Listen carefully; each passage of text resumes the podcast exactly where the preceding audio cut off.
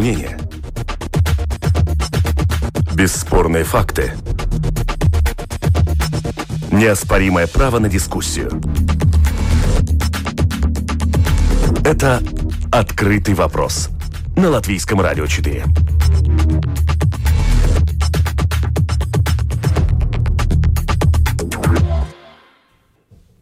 Здравствуйте, уважаемые радиослушатели. В эфире программа «Открытый вопрос». У микрофона Ольга Князева. Сегодня мы будем говорить о том, в какой налоговый режим податься малому бизнесу после того, как режим микропредприятий с нового года будет серьезно преобразован. Как известно, с две тысячи двадцать первого года ряд так называемых альтернативных налоговых режимов, такие как микропредприятия, самозанятые лица, получатели авторских гонораров, будут работать по новым правилам. Главное изменение коснется обязательной уплаты социального налога, как минимум, с минимальной заработной платы. Это изменение затронет примерно триста тысяч предпринимателей, которые ранее не платили социальный налог. А для микропредприятий еще и повышается сам налог с пятнадцати до двадцати пяти процентов и при превышении годового оборота в двадцать тысяч еще до сорока процентов. К чему все это приведет? Кого станет больше в Латвии, плательщиков налогов или безработных? Так звучит сегодня наш открытый вопрос. Продюсер выпуска Валентина Артеменко, оператор прямого эфира Регина Безеня. Дорогие радиослушатели, мы всегда ждем ваших вопросов участникам дискуссии. И вы можете отправить их прямо на домашней страничке радио эл эр точка эл ви, написать в студию. Вопросы мы зачитаем. Еще вы можете высказать свое мнение по этой теме. Коснется ли вас изменение налоговых режимов с будущего года? И что вы собираетесь делать? Ждем ваших мнений. Сегодня в студии со мной Айнис Даблс, налоговый эксперт, член правления Ассоциации налоговых консультантов Латвии. Здравствуйте. Добрый день. На телефонной связи у нас будут еще эксперты. А у, на, вот, на телефонной связи есть Дана Резнице-Озола, депутат Сейма, бывший министр финансов. Здравствуйте, Дана. Здравствуйте. А, начнем. Вопрос моим двум экспертам. Я знаю, что у вас про, прямо противоположные мнения по поводу микропредприятий. Айнис долгое время высказывался так, что нужно их запретить, что это кризисное решение. Поменялось ли ваше мнение сейчас? Потом мы спросим Дану. Ну, конечно, не поменялось, потому что если мы говорим, что сейчас этот налог уже не микроналог, да, тогда уже какие дискуссии. Я думаю, что это только, как говорится, у налогоплательщиков. Но они не понимают, что они будут платить. А если не понимают, зачем тогда у нас упрощенный режим микроналога? Дана, я слышала, ваше, в четверг было ваше выступление в Сейме, и вы просто встали на защиту микропредприятий, пояснив, вот у вас есть аргументация, почему не надо сейчас ужесточать условия. Можете вот для наших слушателей это рассказать еще раз? И мое мнение не поменялось. Я всегда защищала этот э, режим, так как я вижу, это э, э, хороший режим для малого бизнеса, до, достаточно простой и с точки зрения бухгалтерских э, процессов. И э, особенно в такой ситуации, когда э, очень многие отрасли э, до сих пор живут э, в ситуации кризиса и после кризиса, и еще нужно время для того, чтобы они поставили свой бизнес опять-таки на ноги, повышать, повышать налоги, мне кажется, просто неприемлемо.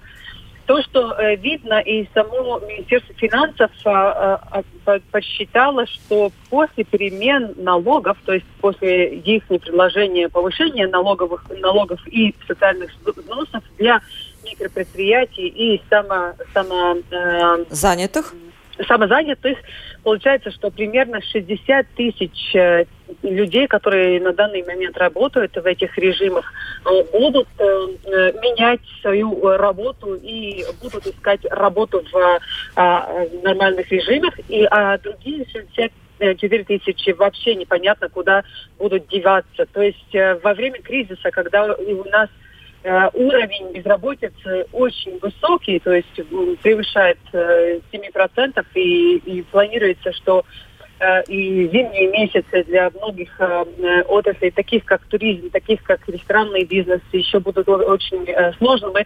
Непонятно, где и куда эти люди будут деваться, и сможет ли наша экономика абсорбировать такое, такое число, ну, в принципе, без, без, без рабочих.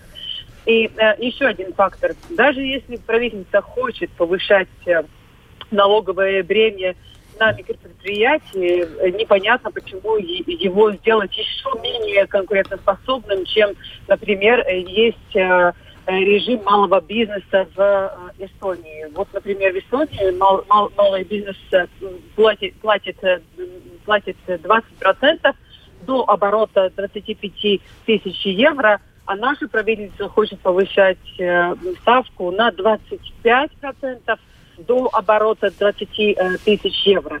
Если аргумент, которым пользуется правительство, это социальная необеспеченность э, тех, которые работают в микропредприятии, это тоже несерьезный аргумент, так как сто восемьдесят тысяч рабочих, которые работают, которые заняты в общем режиме, А, тоже не а, социально обеспечено. обеспечено. Ну, а почему такая? Предприятиям там, там всего лишь тридцать, если можно так сказать, угу. таких людей. Скажите, Дана, вот еще вопрос. Вы не собираетесь, этот вопрос, я понимаю, будет очень острым, э, дебатов будет много во время обсуждения в Сейме. Не, не, не хотите ли пригласить службу государственных доходов, которая, возможно, выскажет свое мнение о том, как может измениться теневая экономика после того, как вот людям придется что-то выбирать, либо уходить в, в, в обычный налоговый режим, может быть, он, ему ходить стоит в тень куда-то? Они уже свое мнение высказали во время обсуждения этих вопросов в правительстве. Например, по поводу самозанятых. Они указали, что на данный момент уже примерно тридцать процентов всех сделок не указывается, так как очень сложно контролировать со стороны СГД те услуги, которые представляются личным лицам.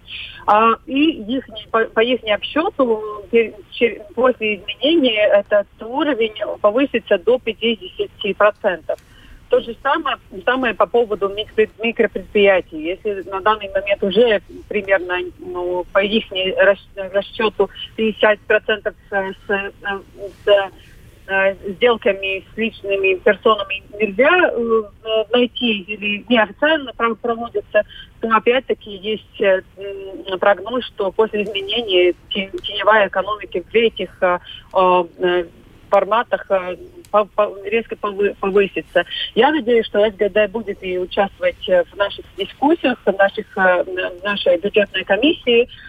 Я и приглашаю всех представителей малого бизнеса двадцать восьмого октября, когда будет проводиться первое чтение бюджетной, бюджетного проекта в парламенте, будет проводиться протест, протестная акция малого бизнеса «Отдай свою ложку» с таким названием у парламента, с надеждой, что и депутаты будут прислушиваться, так как... Так как и я понимаю, что как минимум часть наших коллегов даже не понимают, как, каковым негативным эффектом будут эти, эти налоговые изменения. Вот мы сейчас спросим господина Даблса, он понимает, вы, вы не убедили вас аргументы нет. бывшего министра финансов, нет, заметим, который э, все знает тоже, конечно, наверное, про наши финансы в Латвии. Я уважаю Дану, что она, она профессионал, она знает, что он, когда и как ей говорите, она профессионально знает эти вещи, там без комментариев, но аргументов там мало, потому что если мы конкретно насчет предприятия говорим, тогда если было бы десять процентов упрощенный режим, как это было в две тысячи десятом году, вообще речь... девять, замечу, было. Да, есть девять, да. И тогда было девять процентов, и все, все там, все платили, вышли с теневой там какой-то среды, если она была, и все было нормально. Если бы так бы было шанс, вообще нет аргументов. Я только за. Вот эта простая система была создана, и пусть она бы дальше работала. Сейчас, если мы говорим о микропредприятии, что мне нужно платить там, условно сорок процентов там, по каким-то параметрам, если их примут там, выше двадцати тысяч и так далее, да, аргумент очень весомый. Ну как, я тогда делаю свою СИ, а свою прибыль вообще не облагаю налогом. Вот во времена госпожи Даны этот закон был принят, что у нас есть нулевая ставка по... Реинвестированная. Да, да, то, то бишь мы не платим подоходный налог с предприятий, если так по-простому говорить, и все. Какие сорок, какие пятнадцать, каких там двадцать пять, да. Ну, тогда, если предприниматель работает в нормальном режиме, в своем предприятии, да, тогда он, ну, определенную часть прибыли потом выплачивает в дивидендах и платит налог, как и все. Ну, зачем это микропредприятие? Сейчас на сорок процентов налога выше двадцати тысяч там... Э, То есть нужно тогда снизить до девяти. Так, конечно, вы, так вы согласны? Ну, хорошо, до десяти, да, до пятнадцати, да, но только без этих, без этих, скажем, дополнительных условий. Вот там социальные взносы от такой суммы, там, что, потому что, по сути дела, человек, который работает в малом бизнесе, он сам может чисто практически, если это можно позволить, делать себе социальную, социальную подушку, так называемую, да, но если есть эти деньги, тогда каждый этого, ну, может сделать сам, да, для себя. И вот этот аргумент, конечно, я согласен с Даной о том, что, в том, что э, это неприемлемо, что общая налоговая база увеличивается. Это неприемлемо. Там я согласен на сто процентов, что она говорит, потому что, ну, сейчас в этом кризисе мы никто не знаем, как будет, как мы будем зарабатывать деньги через два месяца. Да, и сейчас мы понимаем, что двадцать первый год, там, там мы можем по-разному э, говорить, сколько, какой налог нужен кому, да, и, потому что налоговые поступления, по сути дела же, это поступление в бюджет на какие-то нужды, ну, ну тоже в государстве, да, нужно там и так далее, там вообще не обсуждается, но все равно в этот момент, да, нужно было укрепить какую-то ту систему, вот когда Дана была министром, ввели налоговую реформу, да, тогда нужно укреплять налоговую реформу. Сейчас кто-то уже начал понимать, что она есть. Кстати, я был противником налоговой реформы в такой форме, и, ну, так быстро, как она прошла. И мы с госпожой, с госпожой Даной спорили, там у нас были споры насчет налоговой реформы. Ну, хорошо, была и была. Ну, давайте тогда продолжать налоговую реформу. А сейчас что мы продолжаем? Никто не понимает. Я думаю, что ни предприниматель, ни политик до конца не понимают, куда мы идем. Вот скажите, как раз пришел вопрос. Денис спрашивает. Микропредприятия были созданы во время кризиса. Здесь господин Даблс прав. Зачем же закрывать во время другого кризиса? Вот мы это давайте спросим еще у Даны Резнице-Озолы. И нужно будет с ней попрощаться, ей нужно уходить. Госпожа Резнице-Озола, не, это просто неправильное время выбрано для закрытия, микро, ну, для ужесточения условий микропредприятий? Я, в принципе, в целом считаю, что мы не должны ужесточать критерии или жизнь предприятиям. Мы должны уже позволять им работать. Так как мы видим, что большинство из них, примерно двадцать тысяч из всего всех микропредприятий, это микропредприятия с оборотом до пятнадцати тысяч евро. Мы уже видим, что, ну, скалибрировался объем предприятия такого или предпринимателя, такого, который пользуется этим режимом. Я полностью согласна, что во время кризиса, ну, это, ну, в принципе, неприемлемо. Это самое худшее время, когда какие-то либо изменения делать, даже не говоря о том, что это, эти изменения, в принципе, приведут к ликвидации это, этого режима. Угу. Спасибо большое. С нами была на связи Дана Резнице-Озола, депутат Сейма, бывший министр финансов Латвии. Спасибо. Всего доброго. Да. На связи у нас есть еще другой эксперт, Петрис Лешкалнс, эксперт Латвийской конфедерации работодателей по социальной безопасности и здравоохранению. Здравствуйте, Петрис. Здравствуйте.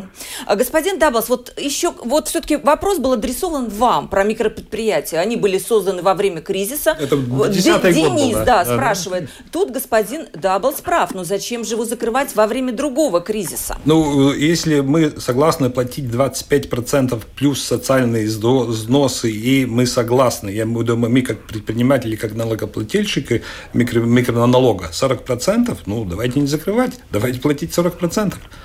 Это наш, ну, почти не выбор, это у нас будет закон, да, который нам э, скажет, что мы должны платить больше налогов, чем в обычном режиме.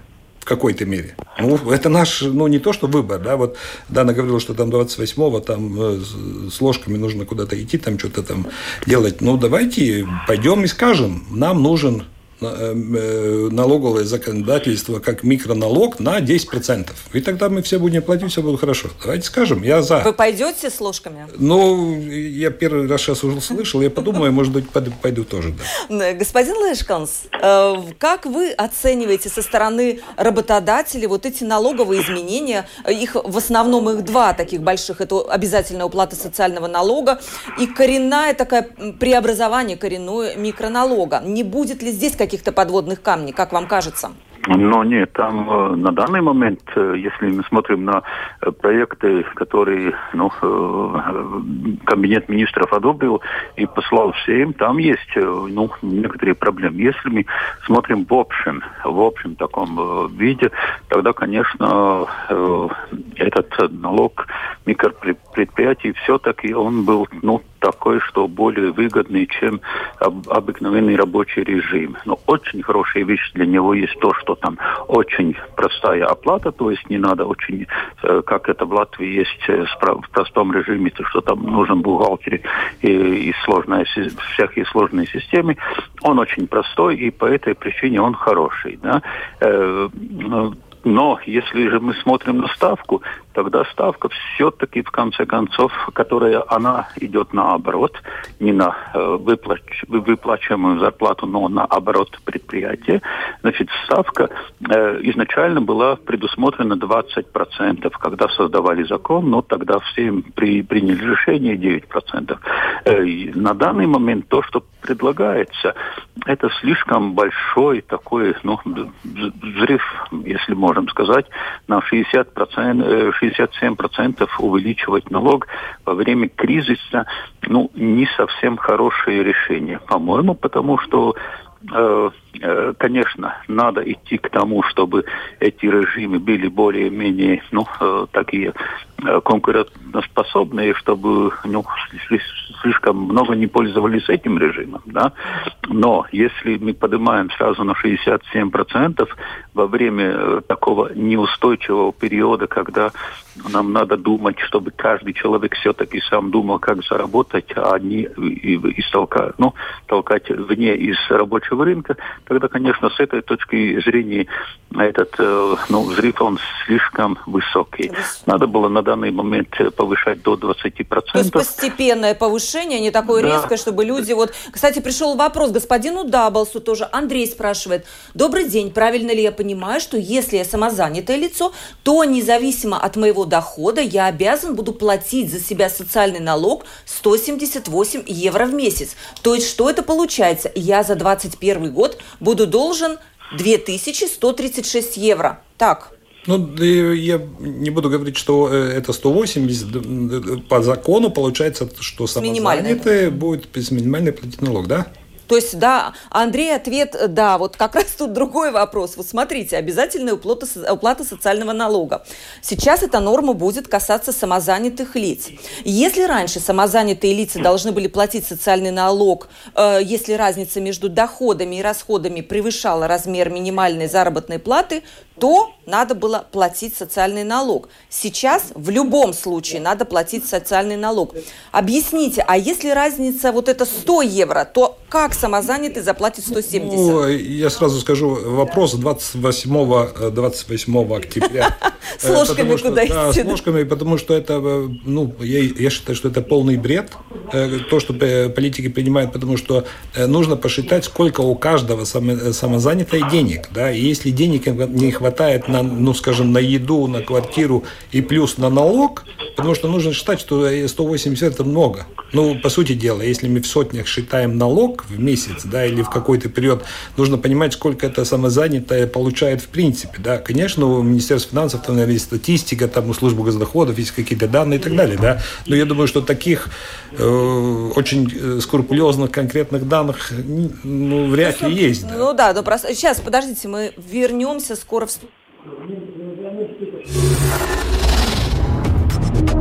Это «Открытый вопрос» на Латвийском радио четыре.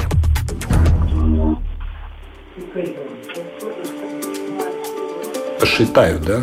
Микропредприятия в Латвии остаются, но выгодно ли будет с помощью них вести бизнес? Сегодня мы обсуждаем эту тему. В студии со мной Айнис Даблс, налоговый эксперт, член правления Ассоциации налоговых консультантов Латвии. И на прямой телефонной линии у меня Петрис Лешкалнс, эксперт Латвийской конфедерации работодателей по социальной безопасности и здравоохранению. Петрис, вы знаете ответ на этот вопрос? Как заплатить налог, если нет доходов? Ну как, во-первых, это есть так, что это, ну, законопроект предусматривает это не на весь следующий год, но с, пол, с половиной года, да, то есть с полгода, значит, там две тысячи не получится. сто семьдесят в месяц с копейками будет этот сам, ну, минимальный взнос должен быть, но если же человек только самозанятый, тогда, если его э, семья, то есть домохозяйство, оформить, что она трудяга, э, тогда не надо будет платить. Значит, какой-то все-таки такой, ну, какая-то подушка все-таки э, предусмотрена для тех, которые работают только в самозанятых э, режимах. То есть им надо будет оформлять статус... Э, да, э, да, надо и... будет идти на самоуправу, попросить какое-то пособие, может быть, даст, и, и, не, надо, и не, не надо будет себя за, за, за, затруднять работой. Можно будет даже прикрыть свою эту э, ну, хозяйственную деятельность и просто спросить, чтобы каждый месяц давали ему пособие на каждого члена семьи. У нас на студии, в студии, у нас на связи еще один эксперт, Арно Юнзе, председатель Союза писателей Латвии. Здравствуйте. Здравствуйте. Вы скажите, пожалуйста, а что с авторскими гонорарами? Так же все плохо, как и с микропредприятиями и с самозанятыми? А, я думаю, что там все плохо. И действительно, есть только две хорошие вещи. То, что они предлагают вот этот передел налога, чтобы, ну, покрыть социальные расходы на восемьдесят процентов. Это хорошая мысль, так же, как этот упрощенный код, который, я думаю, даст многим авторам хорошую возможность, ну, легально все свои, просто все свои обязанности с государством через этот конт и сделать, без больших утруднений. А то, что очень плохо... Все гонорары станут меньше. А, каждое министерство сейчас обещает а, и, и как-то по-своему рассказывает, как-то это все будет, когда все эти три а, рассказы а, пытаешься положить в одну корзину, а, не понимаешь абсолютно ничего. Вот то, что я слышал а, а, из вашего эфира, я думаю, что у каждого министерства есть свое мнение, и каждый рассказывает по- по-своему. Кому-то там э, сто семьдесят евро, кому-то там сто восемьдесят евро, потом я еще слышал сто двадцать восемь евро. И вот такие разные цифры, э, из которых ты не понимаешь ничего. И, в принципе, я думаю, что возмущение... Э, художников э, насчет этого и авторов э, в большинстве случаев от того, что ты ничего не понимаешь. Да, там действительно, как вам кажется, господин Даблс, слишком как-то сложно с авторскими гонорарами, как это три варианта, восемьдесят процентов ну, туда, двадцать процентов туда, с двадцать первого года нужно регистрироваться как самозанятая персона, то есть можно запутаться, нет, как вам ну, кажется? Принципе, самое плохое то, что они не учли, что многие заключили договоры еще в прошлом году, и реализация проекта в следующий год. Если ты не успеваешь реализировать этот проект до первого июля, в принципе, если ты сейчас делаешь фильм или какой-нибудь ТВ-сериал, а, ты вообще эту работу не закончишь. Если ты скульптор, ты сделаешь скульптуру, там э, ноги будет, головы не будет, потому что они не смогут купить бронзу на, по этим новым правилам больше. Э?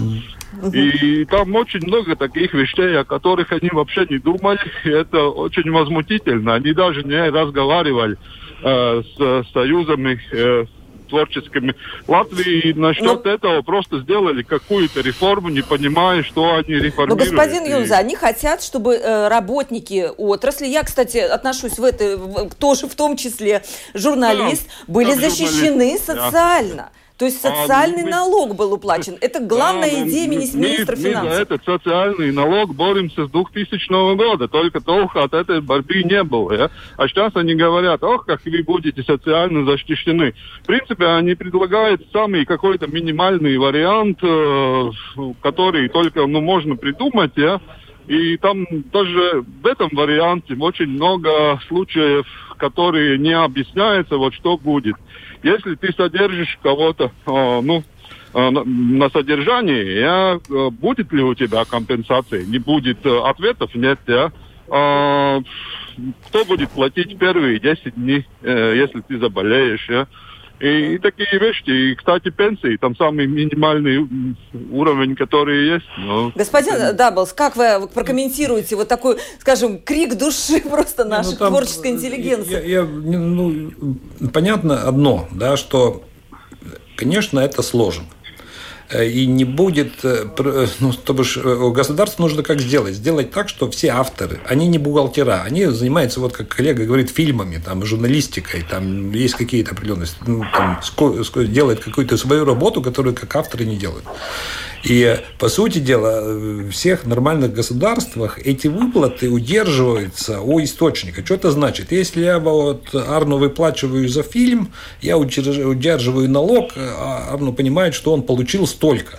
Ему, в принципе, больше ничего не знать не надо. Если он хочет включить какие-то расходы, тогда он сам составляет декларацию, и вот по этим сотне вариантов там говорит, нет, я буду немножко меньше платить налога, да, вот давайте мне там пятьдесят процентов расходов. Тогда он идет сам и тут что-то там с бухгалтерами, консультантами делает. По сути, здесь система должна быть такой. Да? Сейчас на данный момент он полностью прав, там никто не понимает, сколько он получает и какой налог ему нужно платить. Да? То, что он говорил насчет этого единого счета, где нужно будет заплатить все налоги, да? Там, да, это тоже инструмент еще такой, что ну, он еще в процессе, скажем да, так. Тот, который Венлотайсконс, да? Да, это Венлотайсконс, да, это немножко отдельная тема, но, по сути дела, он прав, и э, я бы... В этой, в этой организации, которую он руководит, да, я бы шел всем и говорил, ребята, ну сделайте по-простому. Сделайте так, что у источника удержался был налог, и я знал, сколько я получаю. Вот это, наверное, его вопрос, да, как, как было бы проще. И тогда не нужно было а там мы регистрировать и так далее. Мы сказали, господин Юнзе, вы пойдете в Сейм, как вот советует господин Даблс? Что вы ну, будете принцип, делать? двадцать восьмого еще Дана Резнице-Озола всех приглашают тоже. В принципе, вот, ну, скажем так, вот насчет этого конта, это очень хорошая вещь. Но вчера мы сидели у президента, и там про этот конт рассказывало Министерство культуры и Министерство финансов. Министерство культуры говорит, вам не нужен бухгалтер, все там делает государство. Министерство финансов говорит, там будет бухгалтер, он все-таки будет сам отчислять налог. А не вид, как это вот предлагало Министерство культуры. культуры. Но в данном случае мы не можем говорить, что мы что-то поддерживаем, если есть такой ну, примитивный бардак в этом всем. Да? Надо сначала сделать хороший законопроект, тогда можно о нем качественно говорить. говорить если, да. если, ну, вот это просто базар как базары получается. Ну, ничего другого от этого просто нет. Да? Нет никаких исходных данных, ничего. Не можно подсчитать, какие будут э, убытки, скажем, авторов. Мы считаем, что вот восемь процентов э, потеряют пишущие авторы, в том числе и вы, от своих гонораров. Кто-то будет потерять пятнадцать процентов, кто-то потеряет триста процентов по этим же, же расчетам. Да? Ну... Ясно. Приходите двадцать восьмого октября, как нас всех позвали, к Сейму, и там будем разбираться. С нами на сту- в студии был Арно Юнзе, председатель Союза писателей Латвии. Спасибо вам большое за комментарий. Да. Угу. Да. Господин Лешкалнс, вы послушали вот это все. Какое у вас мнение? Ну нет, но там... Э, ой, но там есть э, все-таки... Два варианта, если человек идет... Ну, нет, самое хорошее то, что в конце концов все-таки Министерство финансов слушалось и сделало то, что восемьдесят процентов от э, авторского налога уходит на социальное страхование, и всего лишь двадцать процентов уходит а, на поддоходный. подоходный налог. Да. Это очень нормальная система, это да, давно было э, уже вводиться, и об этом мы э, говорили и писали уже сколько лет назад. А в конце концов это входит. Если же мы идем дальше, тогда надо смотреть, что автору все-таки выгоднее. Если это авторская работа такая, при которой нету больших затрат на... на изоиматериал, то есть ну, на всякие другие ресурсы, тогда э, самый выгодный вариант все-таки этот будет, эти двадцать пять процентов, которые выплачивающий будет удержать. И об, об этом, э, я понимаю, и говорил Министерство культуры, да, что есть вариант простой. Ну, как, как на микропредприятии налог, да, э, двадцать пять процентов удерживает, и там все в, э, в порядке, да, да, самому не надо думать. Если же там есть нужны для работы художника, ну, для работы... Много расходных материалов, м- да. Материалы и все то прочее, тогда, конечно, уже э, самый лучший вариант будет переходить на, на, на этот индивидуальный коммерсант, ну, то есть самозанятый э, по этому режиму, потому что там можно списывать все эти расходы. Есть, конечно, еще один вариант, который на данный момент используется э, как подоходный налог на э, тех, кто... сдают квартиры, да, у них есть так, что автоматически засчитывается, что пятьдесят процентов уходит на, на материалы, ну, то есть на всякие расходы, и другие пятьдесят процентов тогда облагается, да. Ну, этот тоже есть вариант, но этот законопроект на данный момент это не предусматривает. Но я еще раз говорю, что самое хорошее то, что они поменяли этот принцип обложения на то, что все-таки восемьдесят процентов уходит на социальное Сан-сан. страхование Ска... самого художника. Скажите, господин Даблс, вот мне кажется, вот господин Лешкалнс как раз рассказал, первый вариант, второй, третий. Вот простой человек ничего не понимает, вот какой вариант ему выбрать. Они все придут к вам. Осталось два месяца для того, чтобы люди в микропредприятии что-то решили для себя. Они к вам уже приходят, как налоговым консультантам, не, ну, и что они спрашивают? Не, ну, во-первых, спрашивают то, что вот предыдущие коллеги говорили в целом, да. Господин Лешкалнс тоже начал уже объяснять уже, да, что будет, да. И я говорю всем так, что по сути дела там есть две составляющие. Это политические законодательства, которые будут, потому что это мы не сможем поменять, сейчас оно будет как будет. И второе, то, что, ну, скажем, видно только тогда, когда вы заходите в ЭДС, то бишь в службу госдоходов, какие расходы, какие декларации и что будет практически, да, потому что закон законом, сейчас мы говорим о принципах, где там налог социальный пойдет восемьдесят процентов туда, там двадцать процентов туда, то и распределение, это политика. Мне, как простому смертному и клиенту нашему, налогоплательщику, у него нужно понимать, подожди, я плачу вот двадцать пять процентов, как мне их заплатить? Я беру пятьдесят процентов расходов, мне нужно понимать, какие у меня документы должны быть насчет этих расходов. И там начинается следующая условная, ну, проблема или вопросы. Служба госдоходов не всегда будет брать эти ваши расходы во внимание. Во-первых, вам нужен бухгалтер или самому эти расходы там как-то, ну, оформить правильно по закону, да, и начинается это вторая бюрократическая, скажем, вещь, да, которая тоже стоит каких-то денег, какого-то времени и так далее, да, и, и вопросы больше о том, как технически и практически это сделать, потому что основная часть налогоплательщика, я, я думаю, что законопослушна, и вот будет закон, они будут исполнять, мы все будем исполнять этот закон. А как исполнять закон? Ну, вообще никто не знает, честно, на данный момент. А будет готова служба госдоходов? Два месяца осталось. Но... Вот эти изменения все там в системах провести. Конечно. Как? И я, это вопрос немножко не ну, ко да, мне, да. но я думаю, что служба госдоходов тоже может подготовиться тогда, когда есть закон. Да? И сейчас на данный момент, опять утрирую, это двадцать восьмое с ложками там, октября, да, по сути дела, нужно понимать, что я скептически смотрю на то, что что-то поменяют, потому что политики, в принципе, уже все решения приняли, законопроект уже всеми, да, изменить, ну, в принципе, сейчас технически это очень трудно, да, потому что есть политические эти убеждения, политические там соглашения и так далее, да, по бюджету, по таким большим вещам макро в Латвии, да, макроэкономики, здесь имею в виду, и, ну, я думаю, что в какой-то мере не нужно обманывать налогоплательщика, нужно просто сказать, что будет побольше, идите в службу, договаривайтесь, как вы будете что-то платить. Не нужно этого всего, как Арно правильно говорит, там много болтовни и болота, да. Так, буквально два, два мнения наших слушателей. Работаю в сфере услуг. Микропредприятие позволило держаться на плаву с, с максимальной зарплатой семьсот двадцать евро. Теперь поработаем еще полгода, съедим все запасы и будем закрываться. Других вариантов нет.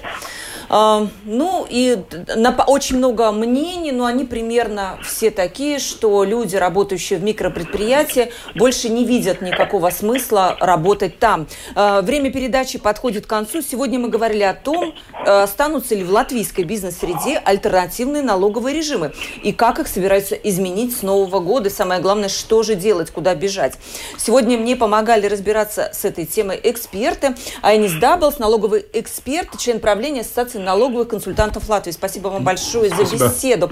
Петрис Лешкалнс, эксперт Латвийской конфедерации работодателей по социальной безопасности и здравоохранению. Спасибо вам огромное за то, что приняли участие в передаче. Всем спасибо участникам и слушателям. Программу провела Ольга Князева, продюсер Валентина Артеменко, оператор прямого эфира Регина Безеня. До новых встреч!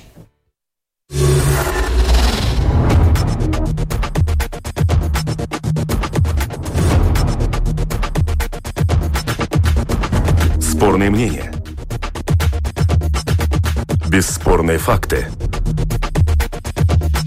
Неоспоримое право на дискуссию. Это «Открытый вопрос» на Латвийском радио четыре.